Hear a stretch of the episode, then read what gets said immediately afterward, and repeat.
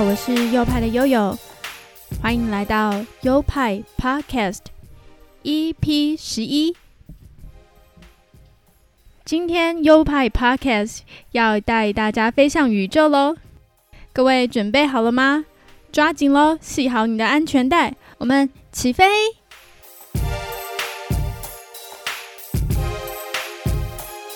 嘿嘿，跟大家开玩笑的啦，这样太危险，飞太远。其实今天只是要跟大家介绍一下第一个航向太空的字体，这个字体的名称就叫做 Futura。那废话不多说，紧接着进入我们悠悠白书的单元。悠悠白书。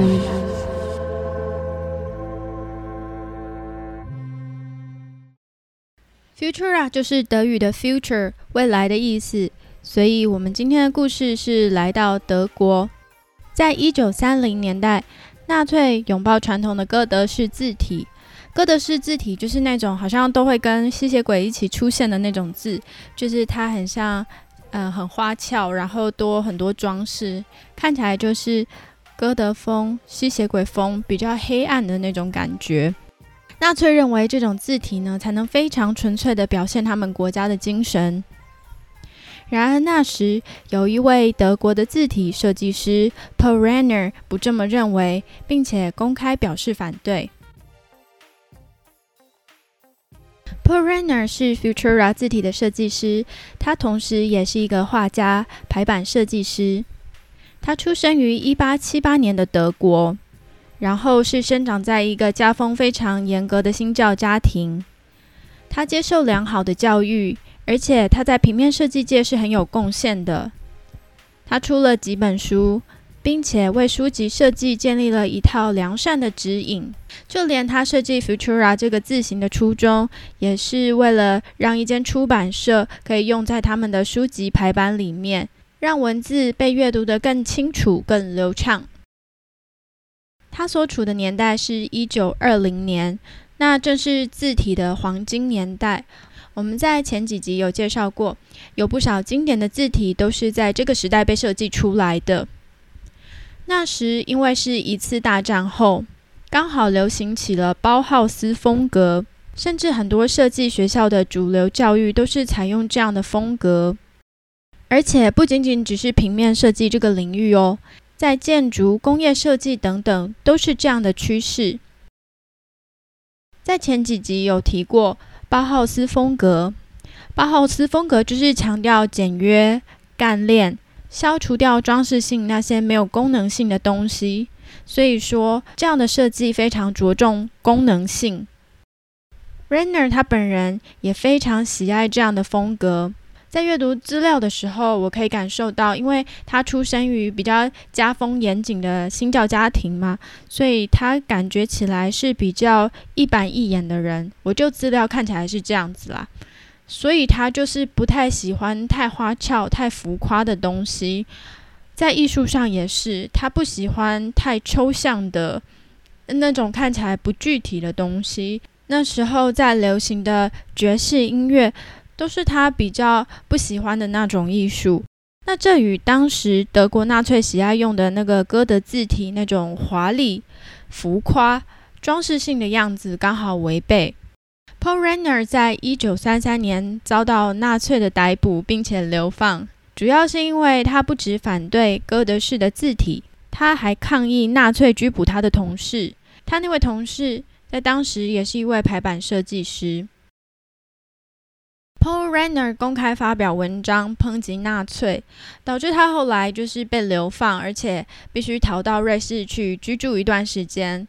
当然，他在过世的时候，他是居住在德国的，表示他后来有回到他出生的国家。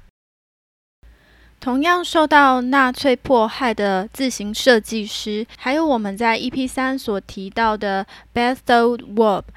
他是设计 Albertus 字形的设计师，所以当时就是在那个年代，纳粹其实迫害了很多在各个领域上很有成就或者是很有潜力的人。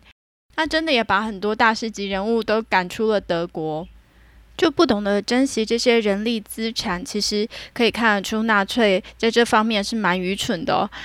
而且当时纳粹其实对字体的好恶，并不是奠基于对字体的了解，而是凭他们的直觉或感觉去反对，所以他们的标准是莫衷一是，也没有什么原则。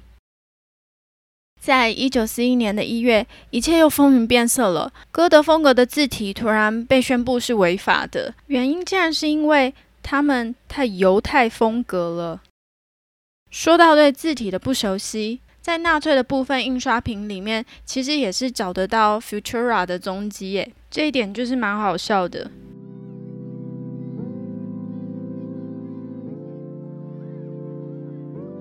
Futura 可以说是最有名的德国字体了，也是设计师 p o r e n e r 最卖力的作品。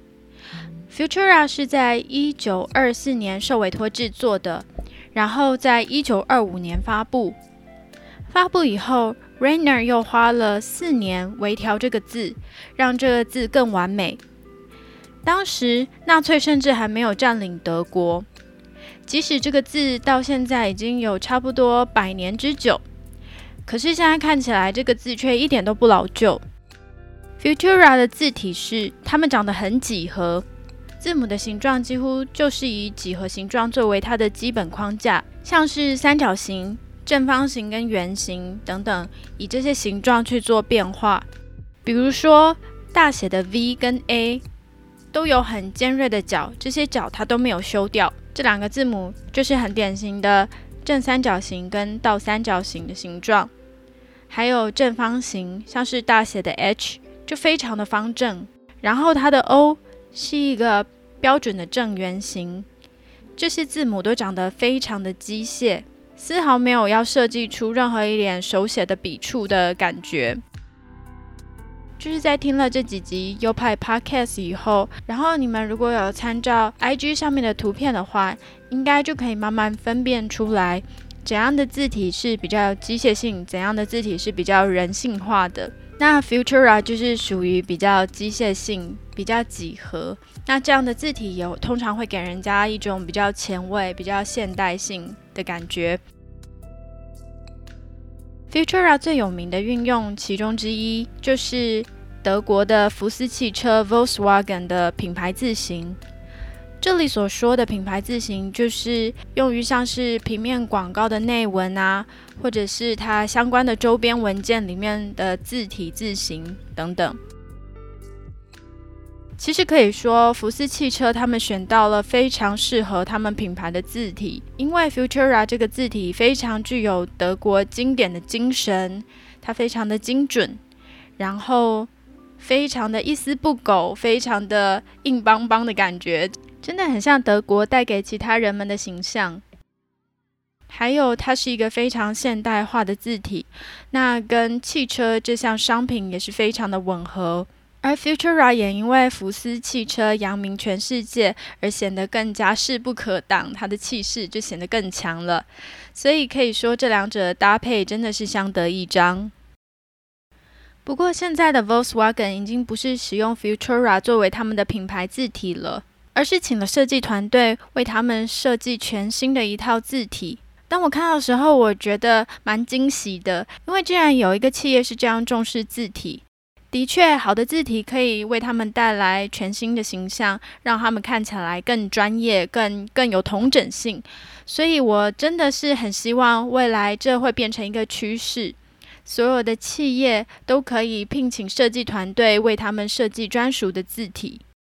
而且这样的观念其实很值得宣扬宣导的。希望我的朋友们，如果以后可以变成企业的老板或者公司的老板，都能考虑这一点，找一个专业的设计团队为你们做包装，并且为你们设计出适合的字体。不只是在德国，Futura 传到了其他国家，一样也非常受欢迎。然后还有一些经典的品牌，比如说像是 LV，也是使用了 Futura 作为他们的标准字。另外，在我们的 EP 四有介绍到宜家之乱，它也是宜家之乱的主角哦。帮大家做一下复习，就是原本 IKEA 是使用 Futura 作为他们的品牌字体，就是像 Volkswagen 一样，所有的像是行路啊，或者是平面广告都是使用 Futura。但是后来他们为了要能够使用在网络上，并挑选能够支援网页显示的 Verdana，于是就引起了非常多人的反对。他们觉得 Futura 确实是设计的比较好看的字，并且还共同联署，希望 IKEA 能够回复使用 Futura 作为他们的品牌字体。A Futura 传到美国，更是达到了字体界的创举。这个字体的影响力不仅跨越国界，甚至还跨出了地球。一九六九年，阿波罗十一号登上月球，NASA 团队很有 sense，他们统一使用了所有输出的字体，包括所有给团队的纸本说明书啊，或者是他们跟企业签订的合约，甚至是机舱的面板、指标，还有给太空人食物上的标签等等，他们都统一使用了一种字体，也就是 Futura。除了提升团队的形象之外，也避免掉造成相关团队的混乱。在人类正式踏上月球后，太空人留下了一个牌匾，上面刻着给外星人的讯息：来自地球的人类首次踏上月球。一九六九年六月，我们抱着善意至此。而那块美丽的牌匾。就是雕刻着 Futura 字体，所以我们说 Futura 是第一个航向太空的字体。